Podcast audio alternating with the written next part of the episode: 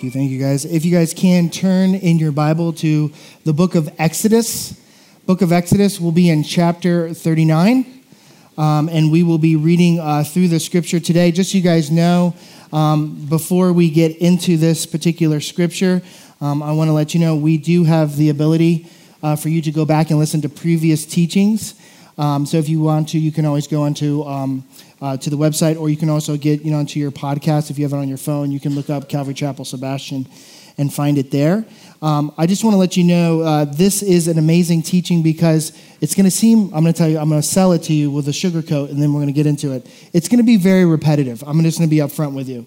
It's going to be very repetitive, but it's important that you see the reason why the Bible is being repetitive. So you can go, hey, didn't we just cover this in chapter 25 and 28? And we're saying the same thing over and over. It's like a Dr. Seuss book. It's like the same thing said in a different way over and over. But the specifics of it is you're going to hear that the nation of Israel is hearing God, but they're not just hearing God, they're listening and they're doing it.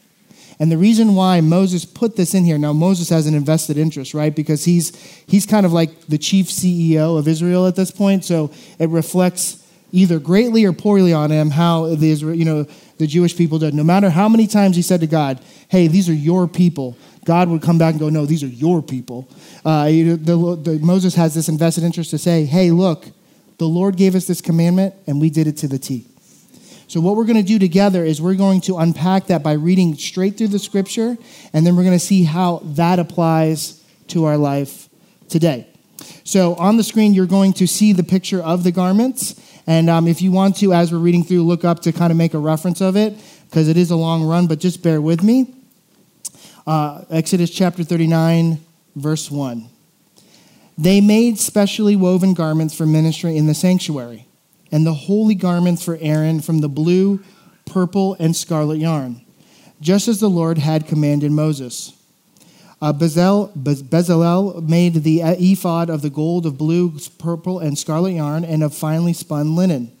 They hammered out thin sheets of gold, and he cut threads from them to interweave with the blue. That's kind of amazing in itself, right? Purple and scarlet yarn, and the fine linen in skillful design. They made shoulder pieces for attaching to it, and it was joined together at its two edges. The artistically woven waistband that was on the ephod was of one piece with the ephod, according to the same workmanship of gold, blue, purple, and scarlet yarn, and of finely spun linen, just as the Lord had commanded Moses.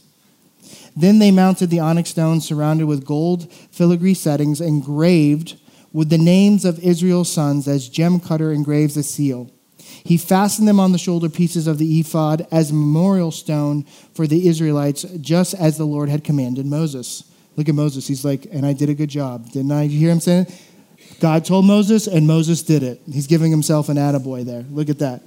Verse 8 He also made the embroidered breastpiece with the same workmanship as the ephod of gold, of blue, purple, and scarlet yarn, and of finely spun linen. And they made the breastpiece square and folded double, nine inches long and nine inches wide.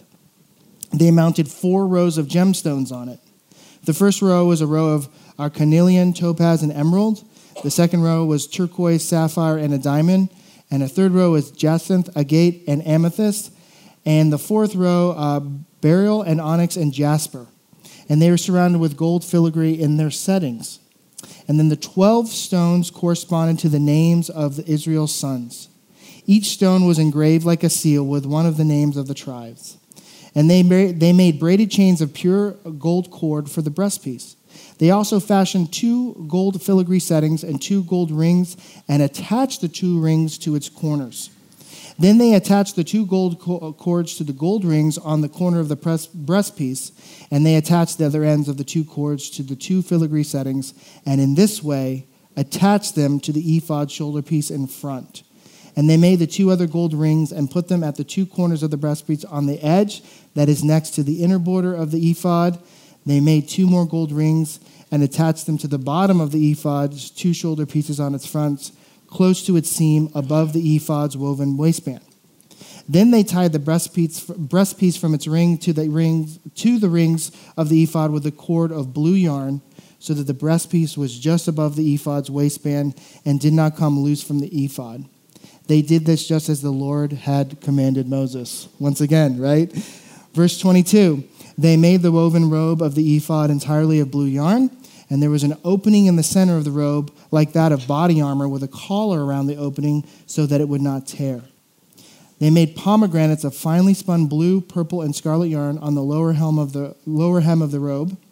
They made bells of pure gold and attached the bells between the pomegranates, all around the hem of the robe between the pomegranates, as a bell and a pomegranate alternating all around the lower hem of the robe to be worn for the ministry. They made it just as the Lord had commanded Moses. Yes, Moses, we get it.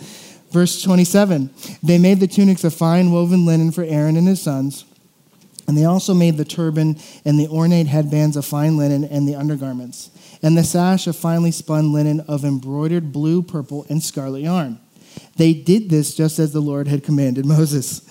And then verse 30, they also made a medallion, the holy diadem, which diadem is, is closer to a, a, a, a crown, would be the name. It's a crown that a king would wear.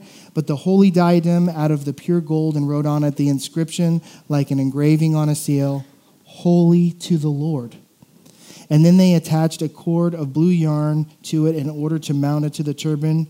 And we know this part just as the Lord had commanded Moses.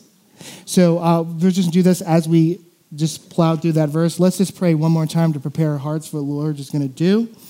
Uh, Lord, just like Moses is going to remind you of the commandments that he has fulfilled, we're going to remind you. You said for us to gather in your name and to worship you. Well, we have done that tonight, just as you have commanded.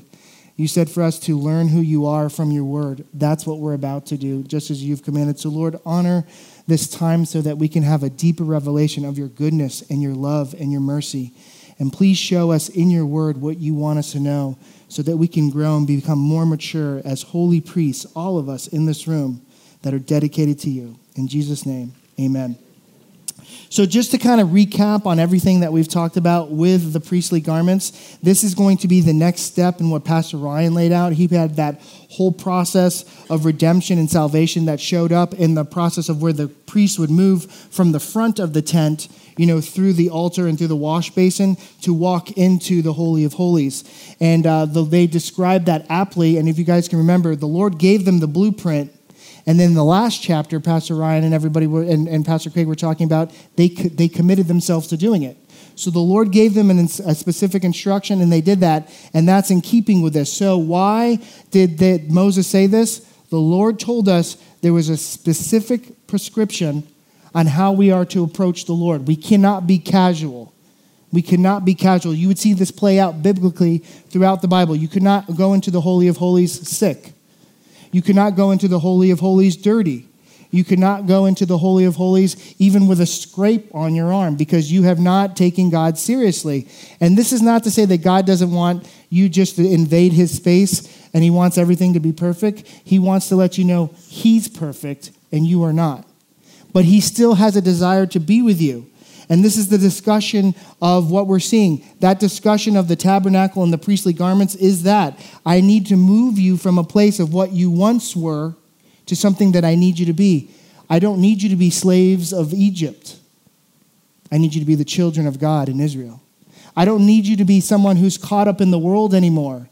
I need you to put on righteous robes and come into the Holy of Holies. But that's a process that takes place. And so we can see that that's the, the, the idea of what the Lord's doing. We often say in a funeral that heaven is a prepared place for a prepared people. Well, what is heaven other than being in the presence of God?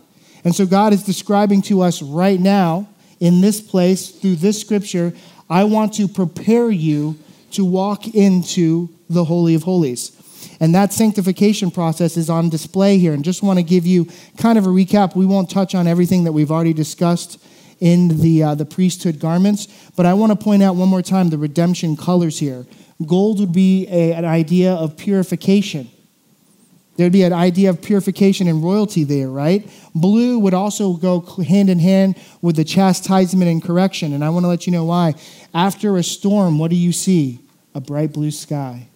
So you've actually been moved through the turmoil of your life into clear skies, right? How about purple? Costliness. When anybody in this time, in this place, would see the color purple, what they would see is how much it actually cost. This would be fine. This would be a fine color to do. It'd be like if you watch, and I only know this because my wife is a, is a fashionista. I, up until I married Jackie, I didn't know what an LV meant on a, um, on a purse. But if you see somebody with a Louis Vuitton, you're not, you're not treating that thing like, you know, you're not dragging it through the mud. You're not scraping it on the ground. That's a Louis Vuitton. That's an expensive purse. Well, it took about 8,500 mollusks to get enough color out of the vein inside of them to get the purple to make one thread. So when you when I'm talking when they would make a spool of thread, that would take a long time first to collect 8,500 mollusks, right? Then to open them up, then to carefully remove the one purple vein, and then to, to make sure that you could pull out the color, right? And so people would see that that's what that would look like. And then it also would come down to scarlet, and scarlet would be the color of cleansing. And scarlet, think about this the scarlet blood of the sacrifice, right? And you can see that all woven through the entire outfit. That held everything together. And I want to just put this in the idea of when you're talking about your high priest, Jesus Christ, I want you to hear these words Is Jesus Christ our purification? Is he our chastisement and our correction? Was it costly for him to do that? And then on the other side, do we walk out cleansed? And these are the ideas that the Lord is showing us. Not anybody can just approach the Lord at any time, they have to be prepared. Now, in discussing this, uh, this idea of being prepared, we're going to be talking a lot about clothes tonight because this is the, the time of talking about clothes. And I want to let you know, I have never um, dismayed or disappointed by my fellow Floridians because as soon as uh, the hurricane was over and we had that little dip in the temperature, did anybody go out when it was like it was a little bit crispy one night? And I just remember going outside with the boys and we went like this. We're like, ooh, this is really, really good. And the next morning we went to go get uh, coffee and donuts with mom and there was somebody already dressed improperly. Now, this isn't an accurate representation. Uh, these are two celebrities, but I saw somebody at Dunkin' Donuts. Um, they had woolly boots on, flannel jacket, a huge scarf, and all I could think of was this picture. I was like, it's 70 degrees. And then I was like, what are you doing? But that's what happens, right? As soon as, the, as soon as we get a little bit of temperature, we go, let's go into the closet and start pulling out everything awesome in our closet that we couldn't wear in the summer, right? And so, but you're looking at them and, you know, they, they feel like they look good, but everybody else is in shorts and sneakers. And you're like, you look a little out of place. You're not prepared for the situation, which you know what happens. So we're there early in the morning. As soon as that sun gets up, what's happening? All that's coming off, right? And so we're talking about that tonight is what is the temperature of our souls and what is the preparation of the clothing that we should be uh, wearing that's properly? Well, I'm just going to point to the New Testament. Romans chapter 3, verse 20 would say this Therefore, no one will be declared righteous. How many people?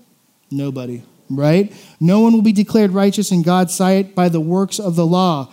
Rather, through the law, we became conscious of our sin. So that's the whole point of the Old Testament. That's the whole point of the priest. I could not run up to the Holy of Holies and barge my way in. I would die. I would have to bring my sacrifice to the priest. He would sacrifice the lamb or the whatever I brought to that day, right? And then he would go into the Holy of Holies because he was prepared, I was not.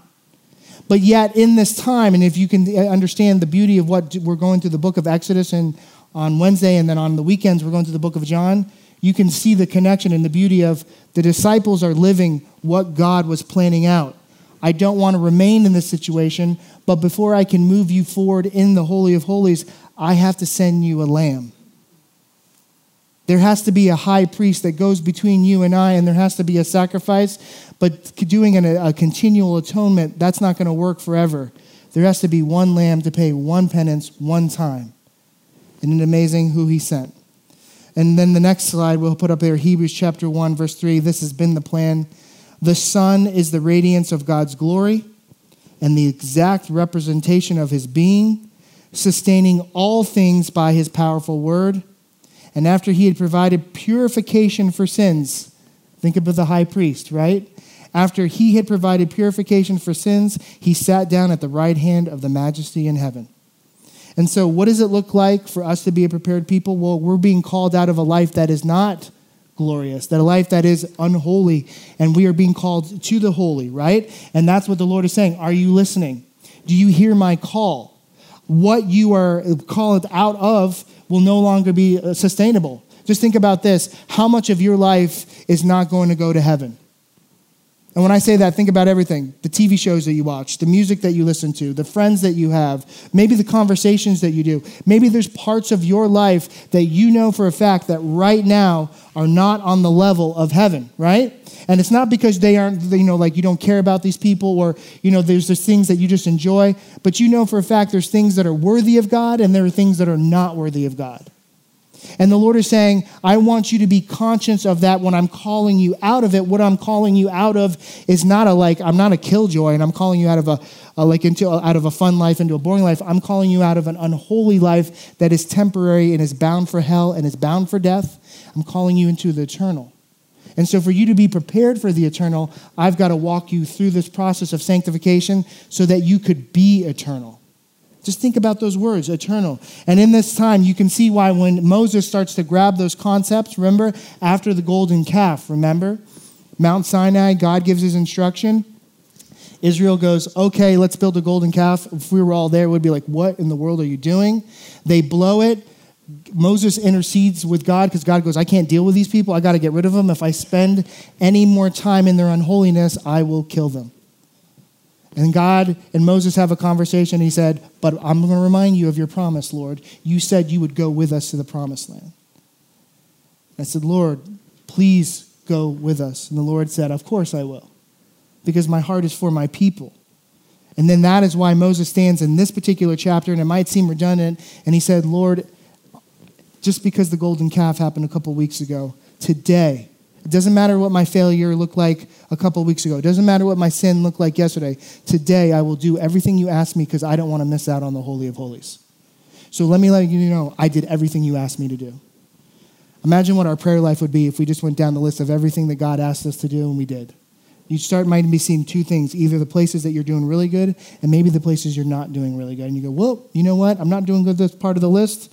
Better move it to the to do list.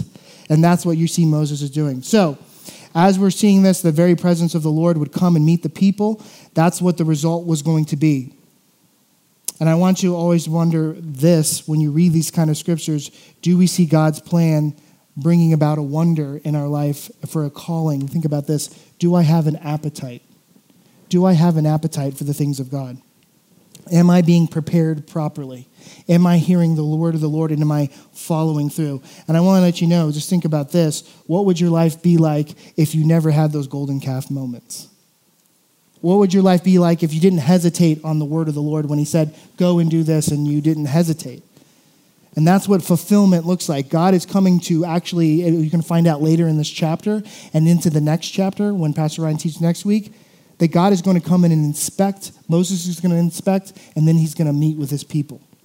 So, what does that look like in our life today? Well, we meet God in all kinds of places in the Holy of Holies, don't we? Just think about this. Do we meet Jesus in forgiveness? And first, in fact, that's the first place that we meet Jesus, right? Do we meet Jesus in prayer? 100% yes. Do we meet God in the Word? We're meeting Him right now. And how about this? Of dedicating our walk and our talk with the Lord through all the mountaintops and the valleys of our life. It can't just be the good times. It also can't just be the bad times either, right? Oh, Lord, I'm here today. You know why. I know we haven't talked in a while. It can't be that conversation because God is not that person. God is holy all the time, and we always need him. In fact, if you look at the kings of old Israel, they needed him mostly when they're at the happiest and the highest, right? Because that's when they fell the most, right? When they were surrounded by wealth and surrounded by temptation, they needed God even more, and we're no different. So, all the meetings that we are having in our life are these meetings where we are being prepared to go into the Holy of Holies. Who are, who are we to take it casually? These are life changing events when we walk in and God gives us a vision and a word for our life that could be our very salvation or maybe the new direction. Just think about this Moses had a meeting with God at the burning bush, and the nation of Israel changed. Now, you might not be in control of the United States of America, but you are in a family that might need a new direction. You might have a friendship that needs a new direction. You might have a marriage that needs a new direction. And what you need meet God in these holy of holy moments, not to be taken casually. So, what does this proper preparation look like? It looks like this. This is our first point. To meet with a righteous God, I must be dressed in his righteousness. That's what we're saying today. My own works, my power, my cleverness is not good enough. For me to walk into the Holy of Holies, I need to be made holy or righteous on the level of God. And that should immediately give you pause, right? A perfect God needs a perfect audience. And I always think about this all the time. If we were to hear today, like say an usher or Pastor Craig came up to you after service and goes, Hey, can I talk to you for a second? and pulled you to the side. And was like, Yeah, actually, God's going to be here tomorrow. Could you meet us here at 9 a.m.? Yeah. Yeah, don't, don't dress like that. Come here at 9 a.m. God's going to be here. Well, will you meet us? Will you sit in the office? How many things would you change tonight? A lot. A lot. And that's what we're talking about. There is a place that God desires not to be. Don't get it wrong. God wants to be with you. It's not like he's this high and mighty and toity like king that is like, oh, the peasants are here. That's not what he's saying. He's saying, I want to be with you, but I can't be with you because in your current state, you will die. You will die. Moses said, Let me see your face, Lord. And, and God said, No, I can't. The best that I can do is I can let you see the trail end of my essence when I leave. And when you see that, you'll light up like a light bulb, and the rest of the nation of Israel will be scared. And that's just the very end of the, of the wisp of the end of my robe. And yet, you want to see my face? No, can do. But does God still desire to see us face to face? Yes. And that is the heart of a God that is pursuing this relationship. And you can't say that God is unconcerned because he's doing everything he can to make sure that you have access to him in spite of yourself. That's the most amazing thing. A perfect God wants to have a perfect audience. We're an imperfect people, so guess what? He comes up with a perfect plan. Galatians chapter 3 verse 27. For all of you who were baptized into Christ have clothed yourself with Christ. Just think about that. That's where the humility comes in. There's a dichotomy into everything that, I, that we see with the Lord. When I approach my prayer time with the Lord, I'm always blown away with this two different sides of, of the same penny, right? On one side, I have this great humility. I shouldn't be in the presence of God. I'm a liar. I'm a thief in my heart, I constantly struggle with all kinds of sins and temptation, right? So in humility, I just bow my head and go, Lord, I, I shouldn't even have an audience with you. But with boldness, I stand up and declare, God, I know you love me because you wouldn't have loved me if you didn't give me these righteous robes I'm standing in. The only reason I'm sitting here draped in these robes is because you love me. And so, guess what? I'm going to engage in this relationship. There's no time to hesitate or dilly dally when you know the person is there for you. And he took on your shameful rags of sin and death and put it on Jesus Christ on the cross, and that was nailed and crucified. And then what did he do? Jesus took on his righteous robes and gave them to you and said, Now go into that meeting. Go and meet with God. Go be with him. And that brings a great boldness out of me to say, Lord, I'm only here because you want me here. Isaiah 61:10 would say this, I delight greatly in the Lord.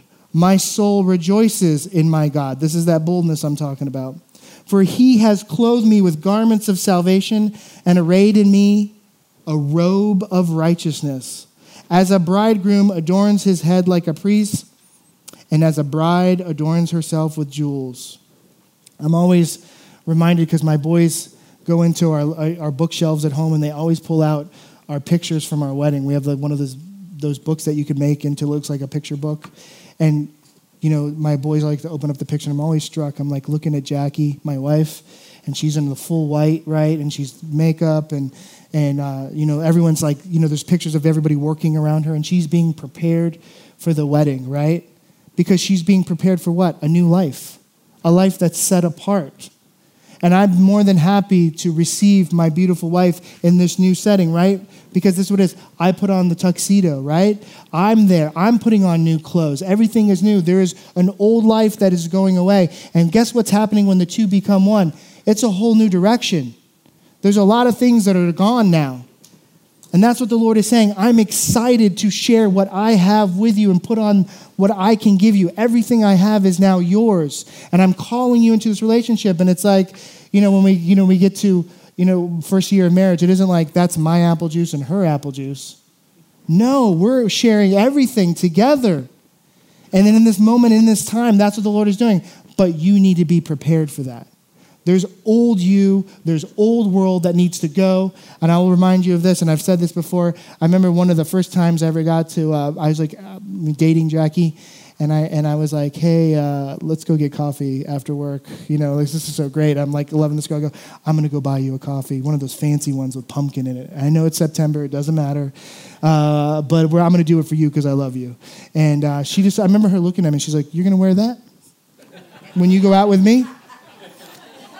And I was like, a bachelor? I was like, yeah, what's wrong with this ensemble? Wasn't this ensemble? I said, uh, yeah, it's great. Put it together for five bucks at Goodwill. What's the big deal? She's like, hold up. We're going to go to your house. We're going to pick out some clothes, and then we'll go out on the town. Why? Because when I go out with her, I got to look the part. I got to look the part. And so I always think about that moment in this, t- in this scripture is to think about I am now a different guy. I'm no longer bachelor Joey. I'm now boyfriend Joey. And then I'm fiance Joey. And then I became husband Joey, and there was a lot of clothes that got ripped out of the closet.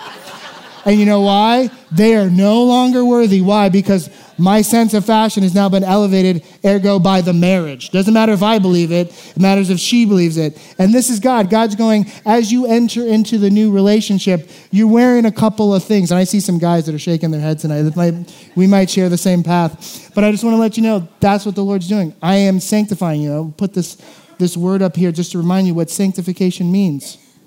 The very definition of sanctification actually breaks down to this to be set apart for a sacred service.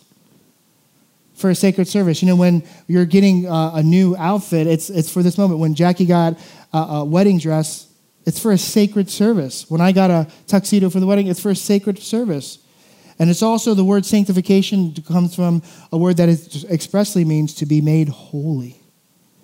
God is making you holy. But there's one amazing thing He doesn't just put the new clothes on you and ignore the current problems, the current condition. He doesn't ignore the current appetites. He puts you in that and He goes, I know it's a process and I'm here for the long haul. For better or for worse, I'm here for the long haul. The process is unique because, um, or I'm sorry, it's not unique because Hebrew Peace did this in the Middle East, but when you look at everything that comes from everything that we do with clothes from a bride, maybe even for like a ball, if you go out dancing, right? You know, you wear specific clothes. I remember one time I wore the wrong thing to a country line dancing thing, and I, I was the only person there in, in neon sneakers and board shorts. And I forgot, you have to have a giant belt buckle, right? And you have to have big boots. I did not look cool that day. When we get to heaven, how do you want to look? Like you fit in or you don't? And that's what the Lord is saying. There's a, there's a problem here that you have to be presented for the service of the Lord. And do we look like that? And We cannot always see it because we don't always look in the mirror and see what God sees. Spiritually, sometimes we don't see what God sees. 1 Corinthians would touch on this. 1 Corinthians chapter 13 would say, For now we see only a reflection as in a mirror that's specifically talking about the word as well. Then we shall see face to face. Now I know in part, then I shall know fully, even as I am fully known. So, what God is saying is if you looked in the mirror spiritually, you would be like, oh my goodness. Have you ever had that moment? I have this moment all the time. I, I, I used to not dread it, but now I do, especially when you're a public speaker. Salad. It's the enemy of public speaking. Why? There's always one lettuce leaf that likes to wrap itself around a tooth right when you have to have a deep conversation and you're and you know you're saying something good to the person, but their eyes keep going down to the salad, and you're like, "Was something going on down there?" Like, yeah, I missed everything you said. You've got a garden in your tooth, and you need to go take care of it, right? And that's what the Lord is saying. You have this moment where you're like you're trying to do the things of the Lord, but you're totally a distraction to the world because you're not presenting everything that the Lord wants you to present because there's still old you there. And I need to remove that old you so that you could be a proper representation. Jackie was like, if you're going to be my guy, you got to dress the part, right? And that's what the Lord's saying. If you're going to be mine, if you're going to be a royal priest, made for heaven, for Jesus, you have to be prepared. First Corinthians is saying it's really going to hit you even harder the moment that you see Jesus face to face. Like we have deep revelations that we go through daily. Have you ever just gone to the place? I remember, so just a long story short about this, I went to film school, so I was in love with film. I had a case of DVDs that I would just love to watch the behind the scenes. And then I, uh, obviously, once again, this is, there's a lot of this sermon is about Jackie. Um, we got married, and she was in there, and she goes, "There's a lot of movies that I don't even want in my house." Now, this is not yesterday, guys, so don't worry about your pastor, but this is a long time ago, and I was like, but I love these movies. And she's like, you know what? And I'm going to be real with her. She goes, these are horror movies. I don't, they're scary. And I'm like, but as a filmmaker, I'm like, yeah, but I like the behind the scenes, the stop, the action, the cut, the edit, you know, the fake effects and all that. And she goes, yeah, but you don't understand. That's not who you are anymore. That's not who you are. Not that you're not a filmmaker, not that you're interested in those things. You're not a person that lowers your standards to the level of this kind of entertainment. And I said, How do you know? And she goes, Well, you're, you're moving further in ministry. And I said, Praise the Lord for a lady that would say that. And we went to this, we went through the DVDs and we removed them one by one. I'm wondering how many movies I'm going to be ashamed of when I see Jesus face to face. That's just my wife. How is it going to be different when I see him? And the theology that I'm building here on the earth with the Lord, how much it's going to be like, Lord, I didn't love you near as much as I should have. And you loved me way more than I realized. And that's what the Lord is saying, or that's what Paul is saying when you get to this moment. There's a righteousness that you'll be prepared for. Uh, here's the final word on that, uh, on, that, on that righteousness. Look at Revelations 19 on the screen. Let us rejoice and be glad and give him glory, for the wedding of the Lamb has come, and his bride has made herself ready. Fine linen, bright and clean, was given to her to wear. Now, it's really important that you understand that word given, that the bride received. She didn't make it, she didn't earn it. It was given to her. For what purpose? For her service in the work of the Lord. The bride is being prepared for the groom, and she will look the part and she will act the part. Why? Because she is going to feel the part as soon as she puts on the clothes. You ever like have that moment when you put on a nice pair of clothes and you go over somebody's house to eat and they're like, "We're eating spaghetti," and you're like, oh my gosh, do you have a towel that I can wrap around this? Because I know me and spaghetti aren't going to do so good, and I just paid a lot of money for this shirt. And you already see the damage. Like you can already say, like it's. I might as well just dye this shirt red. That's what I should do. And that's what the Lord is saying. You are going to be prepared and wear this, and you're not going to want to drag this through the mud. Let me give you the other transition. You're not going to want to drag these fine linen whites that the Lord gave you, and you're not going to want to drag them through the sin. This is obviously the Lord talking about his church. And there's also obviously a, a preparation process that the bride goes through you know, for the wedding. But just think about this there's also an elevating process. There's an elevating process that is happening in this moment. We are going to be stepped up for a special, not just moment, but a special lifestyle.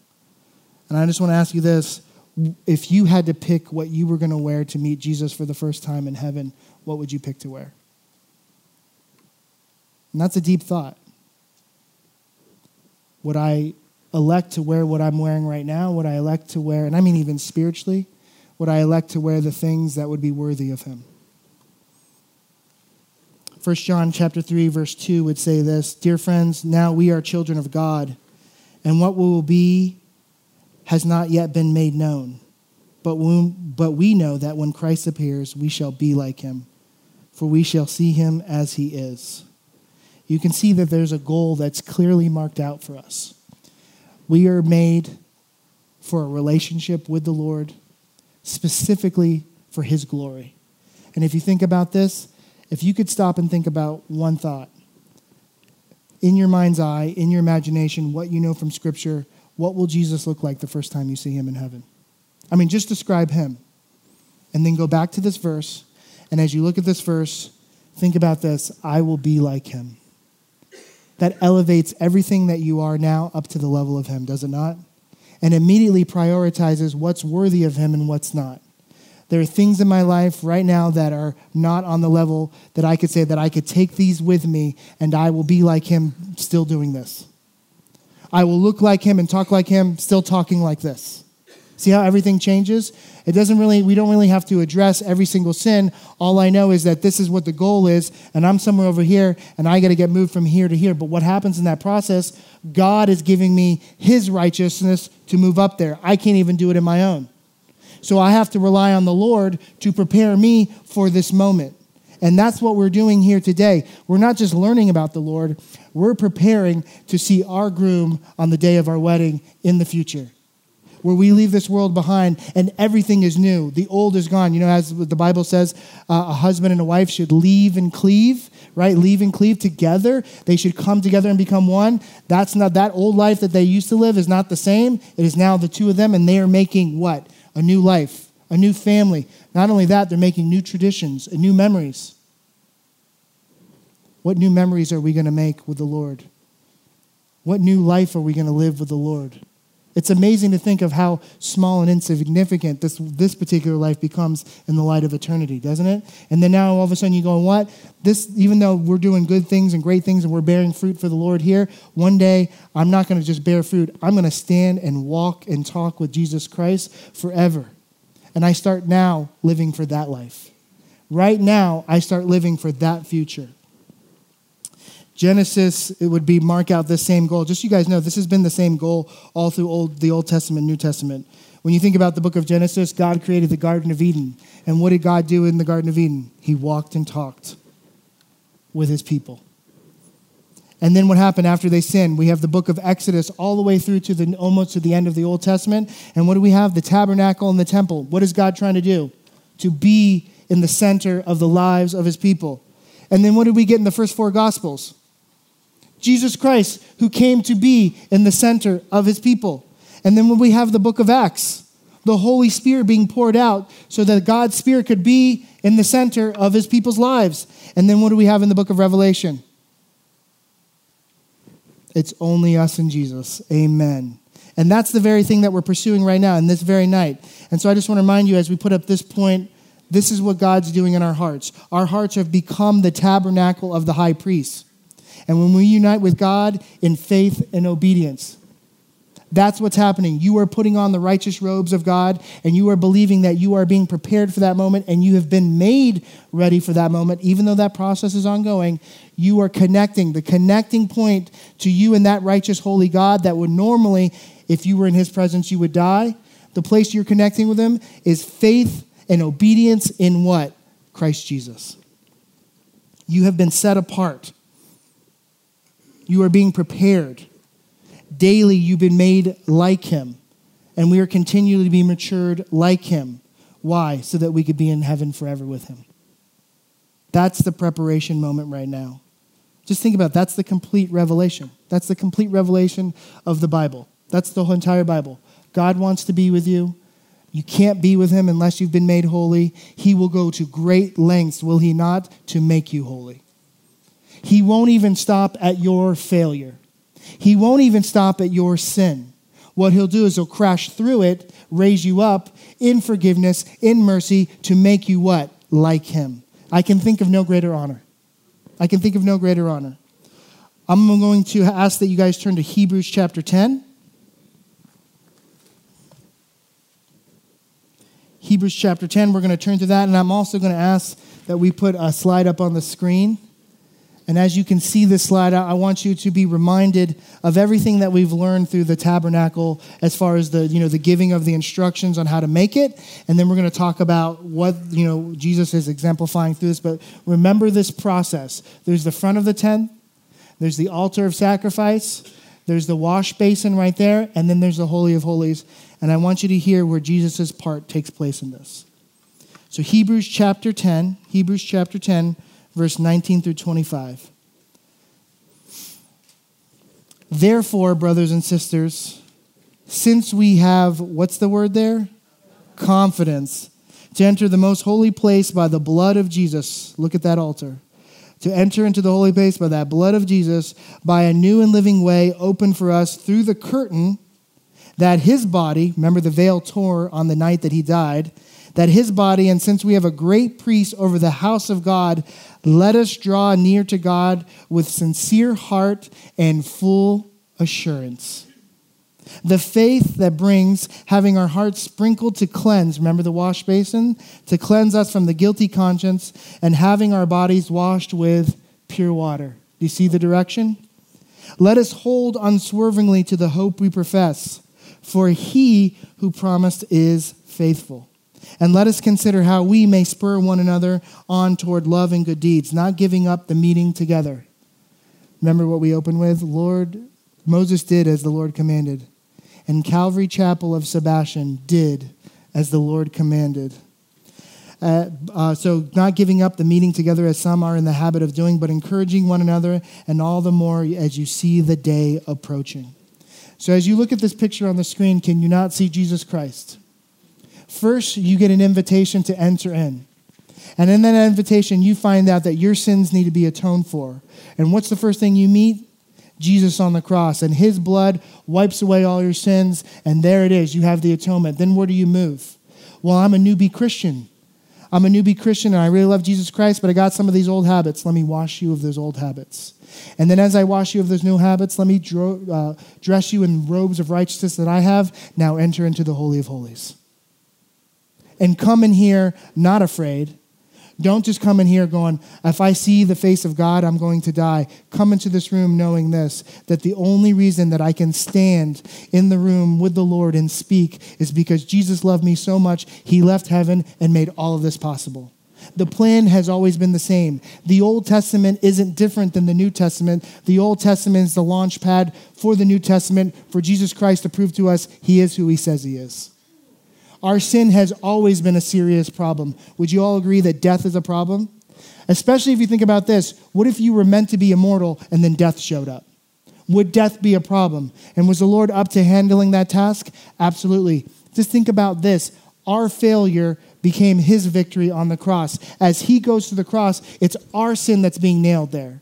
And so we should have no reason to hesitate or excuses and go, well, I'm not a great Christian or God can't use me. No, that belittles the work of the Lord on the cross because the Lord goes, The very reason I'm here, the very reason that we're sacrificing, the very reason blood is being spilt is because of you. And the very reason that I am continuing on this path is because I love you. I want to be with you. And this is the sign of a maturing Christian when we receive this process rather than fighting this process.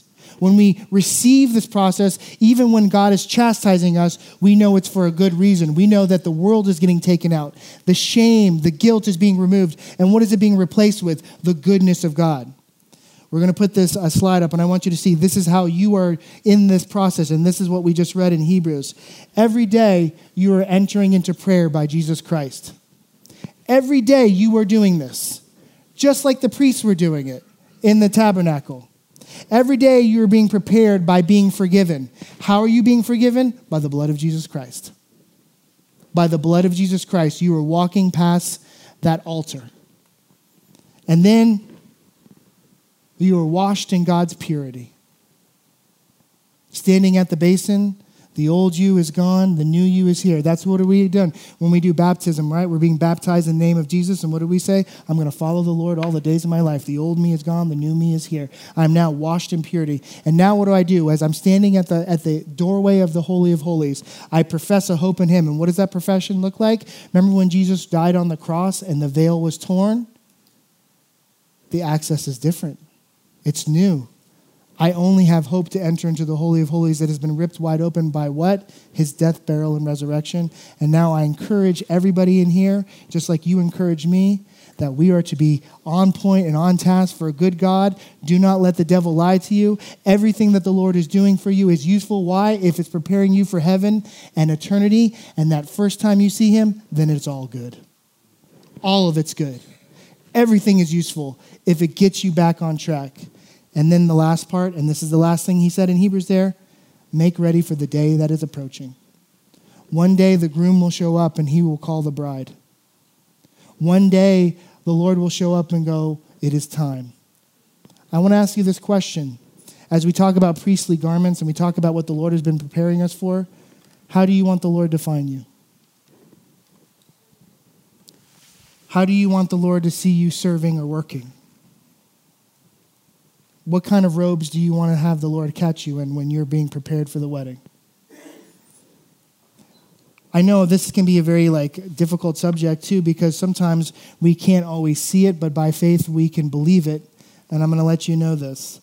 Um, I, have been having this conversation a lot with people this week. I've had a lot of counseling sessions, and I've had a lot of time where I've been sitting with people and kind of just opening up uh, through their lives and what they're struggling with. And one thing they say, I, I believe it, I just can't see it in my life.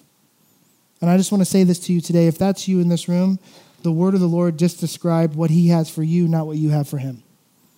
What we bring is disobedience. What we bring is sin. What he brings is everything else. Amazing and awesome. And sometimes we can see it, I think of it like this. It's like, you know, sometimes when you flip on a light really, really fast when someone's sleeping, and then they get up, like, what? What's going on? And you know how you could see, like, maybe your eyes are adjusting to that brightness, and you see these, like, objects moving in the room before you can adjust. And if you're older and you have glasses like me, it might take you a lot longer, right? You know, you're like, I really hope that's Jackie or there's boys because these look like blobs coming right at me, and I'm just ready to fight. But the truth of it is, is as the details become sharper and sharper, you realize it's the person that you need, it's the person that you love. And they've come to tell you something great. If that's you in the room right now, just understand that your spiritual eyes are adjusting. The light has been flipped on. You know that God is good, God loves you, and He's here to for you. He's not against you. He's not overseeing you and trying to punish you. He's preparing you, pulling you forward by grace into a new life that will be eternal forever. And go like, I'm not even dressed. I'm not ready. I'll provide that. Well, I don't have forgiveness. I don't have salvation. I'll provide that. I don't know if I can see properly. I'll give you spiritual eyes. I will awaken you. I will take care of you. Just move forward in grace. We're going to close on this verse. 1 Corinthians chapter 3 verse 15 through 18. This has kind of been like I, I always pick a verse for a year. This has been kind of like my life verse for for 2 years. And I really really love it, but it applies specifically today. So, as you're understanding your life with the Lord, Paul's going to lay it out for you right here. Yes, to this day, whenever Moses is read, a veil lies over their hearts. But when one turns to the Lord, the veil is removed. Amen. Oh, what do you got to do? Turn to the Lord. That's it. You don't have to be a Bible scholar, you don't have to be a professor. You just got to turn to the Lord. Verse 17, verse 17. Now the Lord is the Spirit. And where the Spirit of the Lord is, there is freedom. What kind of freedom? The freedom to move into the Holy of Holies. Verse 18, and we all, with unveiled face, beholding the glory of the Lord, are being transformed into the what image? The same image from one degree of glory to another. From this comes from the Lord who is the Spirit. We said in the beginning of this service that a lot of times in funerals we say heaven is a prepared place for prepared people. This is what the Lord is saying. Don't look around and look at somebody else who maybe has spent more time with the Lord. Maybe he's a little bit further along and go, Well, I'm not, I don't look like them. That's why he says in verse 18 right here, he says, From one degree of glory to another. There's things that I dealt with. Remember initially when I got married to Jackie? There's things that I was like, well, I want to hold on to these DVDs. I want to hold on to these movies. And now I'm disgusted that I used to own those movies. Why? Because God was moving me from one degree of glory to another. And more and more, God's righteous robes came onto me. I had more of an appetite for the eternal and his righteous robes, and I had less and less of an appetite for this world. And the reason is, is because I'm getting closer and closer to a God that I'm falling more and more in love with. I'm going, you know what? God's going to be here today. I got to get ready. It's not casual anymore. It's not, you know what? I haven't talked to God all day. I better get it. Let me get in the word. Let me get down on my knees and start praying. Why? Because he's important. He's, he's phenomenal. He's amazing. He's beautiful. Why? Because he has a plan and a purpose for my life, and he's expressed so much love to me. All I want to do is dive into that love. And now nothing in this world can eclipse it. He's eclipsing everything. And so I go, just as I got excited in the future, you know, as Jackie changed my wardrobe, Jackie's coming over, I got to change. No more cargo shorts. She doesn't like those. Got to put on got to put on something with a button and a collar. No shirts with no holes. She doesn't like that. Why? Because I love Jackie, so I love the things that she loves, so I started dressing differently. Same thing with the Lord. The Lord's going to be here today. I got to prepare. So, we're going to take this time and we're going to pray, and we're going to pray for preparation. Um, Let's bow our heads and close our eyes. Lord, we're praying this prayer right now. Lord, thank you for accepting us. Thank you for calling us. Thank you for choosing us right where we're at. And even though that we're not worthy, you're still moving us forward. Thank you for not leaving us the way that you found us. Thank you for elevating us. Lord, I can't even think of a greater honor of you saying, I want to make you just like me. You're the highest thing in all the world. You are the creator of heaven and earth. You are the love that we have on the cross. You are the hope that we have as you left the tomb. And every bit of your power and your presence and your grace and your mercy as you move is being poured out onto us right now. We are rich in the presence of God. We are rich in the grace. In fact, the Ephesians, you say it like this we are, we are filled with luxury of your grace. And so, Lord, I just pray right now if anybody here right now feels far away from God because they are not feeling worthy, Lord, let remove that from them now. You are their worthiness. You are their glory. You are the radiance that is they need to get into the access of heaven. Lord, I pray right now that anybody here that hears the sound of my voice, they know that God is for them and not against them, that He is pulling off His righteous robe and draping it on them, and so that they could look in the mirror and see not only were they not worthy, but they are totally loved and totally chosen and being moved forward with a God that has not given up on them. Who are we to devalue the people that God chooses? Not me. I look into that mirror and I say, Lord, if, if you choose me, then so be it. I receive the good gifts that you have. Prepare us. Prepare us now. Prepare us by faith. Prepare us by obedience to be your people forever. And Lord, we can't wait to see you on that beautiful day when we step into the, the, on the shores of heaven, through the gates, on the golden streets, and see the one person that has the fullest expectation of us being there you, Jesus, who wrote our names in the Lamb's Book of Life. In Jesus' name we pray. Amen.